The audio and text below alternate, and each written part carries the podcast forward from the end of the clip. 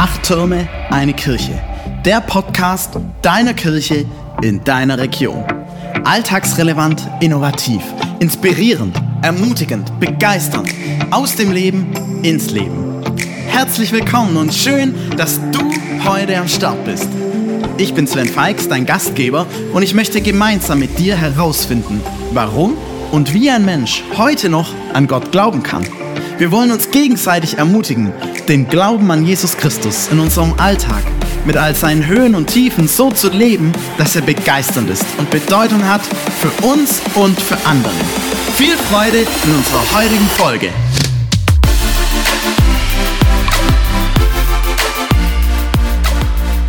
Herzlich willkommen zu einem Newsupdate Spezial anlässlich der Bezirkssynode, die vergangenen Freitag stattgefunden hat und die einige wichtige Entscheidungen mit sich gebracht hat für uns als Bezirk, aber auch als Distrikt. Und dazu möchte ich Pfarrer Andreas Ross kurz interviewen, der selber vor Ort war, die Beschlüsse mitbekommen hat und uns da einen kleinen Einblick geben wird. Das erste Thema war eben Pfarrplan zwanzig dreißig, was eben heißt, weitere Kürzungen für die Gemeinden, weitere Pfarrstellen, die wegfallen werden. Andreas, wie genau sieht es für uns als Distrikt dann zukünftig aus? Was wurde da beschlossen? Hallo Sven. Ja, die Bezirkssynode hat getagt und es gibt Neuigkeiten. Es ging um den Pfarrplan, also um die Anzahl und Verteilung der Pfarrstellen, die ab dem Jahr zwanzig dreißig gelten soll, wobei das unter Umständen teilweise auch schon vorher eingeführt werden kann. Das hängt von vielen Faktoren ab. Also bis zwanzig dreißig soll das umgesetzt sein.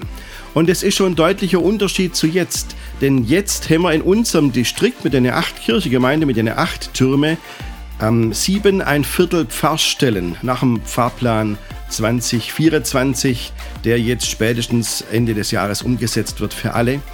Sieben ein Viertel Pfarrstelle. Aber künftig werden wir nur noch fünf Pfarrstellen haben. Das heißt, zwei ein Viertel Pfarrstellen müssen gestrichen werden. Und die fünf Pfarrstellen, die übrig bleiben, sollen folgendermaßen verteilt werden. Eine Pfarrstelle ist zuständig für Oberjesingen und Deckenpfronn. Also beide Kirchengemeinden gemeinsam haben eine Pfarrstelle und der Pfarrer wird oder die Pfarrerin wird in Oberjesingen wohnen, nicht mehr in Deckenpfronn. Eine weitere Pfarrstelle wird sein in Kuppingen und Afstedt. Der Pfarrer wird in Kuppingen wohnen, so wie es jetzt schon ist. Nur diese Viertelstelle, die es jetzt in Kuppingen aktuell noch gibt, die wird bis dahin wegfallen. Dann kommen wir zu Gärtringen. Gärtringen ist ein riesiger Ort und ähm, die haben jetzt schon dreitausend, über dreitausenddreihundert Evangelische. Und das wird künftig nur noch eine Pfarrstelle sein. Das ist ein bisschen viel für eine Person. Deswegen braucht es da Unterstützung aus einerseits Hildritzhausen-Rohrau und andererseits Nufringen. Deswegen haben diese beiden Pfarrstellen einen Teildienstauftrag künftig in Gärtringen. Also in Hildritzhausen und Rohrau wird es künftig nur noch eine Pfarrstelle geben für beide Orte gemeinsam. Und dann kommt zum Schluss Nufringen. Nufringen bleibt wie es ist. Eine Pfarrstelle in Nufringen und die Pfarrperson in Nufringen muss dann, hat dann, wird, wird dann einen Teildienstauftrag in Gärtringen haben. Das ist die künftige Verteilung der verbleibenden Pfarrstellen. Es werden nur noch fünf sein, also zwei, ein Viertel Pfarrstelle weniger als jetzt. Das ist gewaltig weniger. Und nochmal im Schnelldurchlauf, wo sitzen die Pfarrstellen? In Oberjesingen und Deckenpfronn. Eine in Kuppingen-Afstedt, eine in Gärtringen, eine in Nufringen, eine und in Hildritzhausen-Rohrau gemeinsam eine. So werden sie verteilt sein. Und mal sehen, wie das jetzt umgesetzt wird. Hoffentlich alles erst zwanzig dreißig. Aber versprechen kann das niemand, denn ähm, es kann auch vorher schon Verschiebungen geben.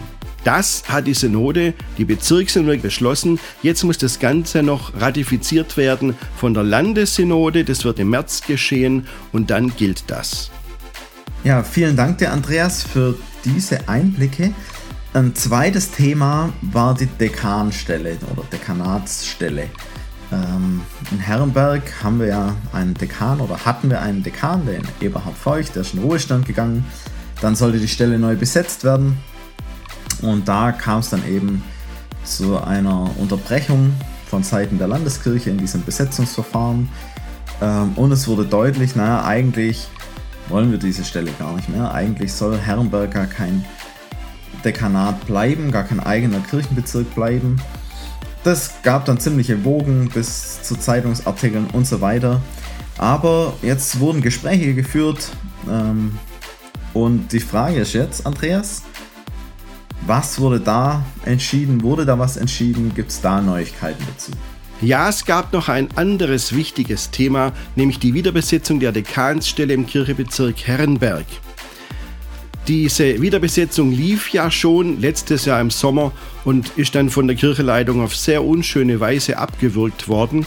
Da hat es jetzt Gespräche gegeben und Verhandlungen und bei der Bezirkssynode wurde dann klar, welcher Weg ähm, wir weitergehen können.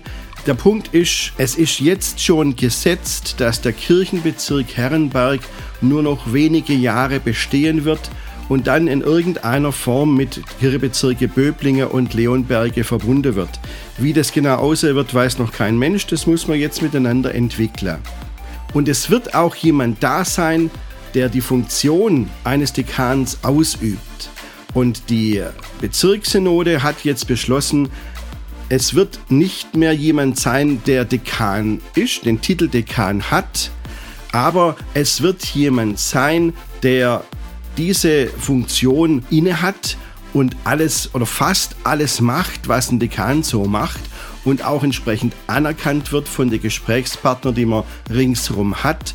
Und die, den Weg, den die Bezirkssynode jetzt aber eingeschlagen hat, ermöglicht es, dass diese Stelle recht kurzfristig besetzt werden kann mit jemandem, der es macht oder von mir aus auch mit zwei, die sich diese Aufgabe teilen. Das wird man jetzt sehen. Es gibt ein Besetzungsgremium für die Dekanstelle. Das hat diese, diese Funktion nicht mehr, die Dekanstelle zu besetzen, aber diese, sage ich jetzt mal, Ersatzfunktion zu besetzen. Das ist jetzt die Aufgabe dieses Gremiums.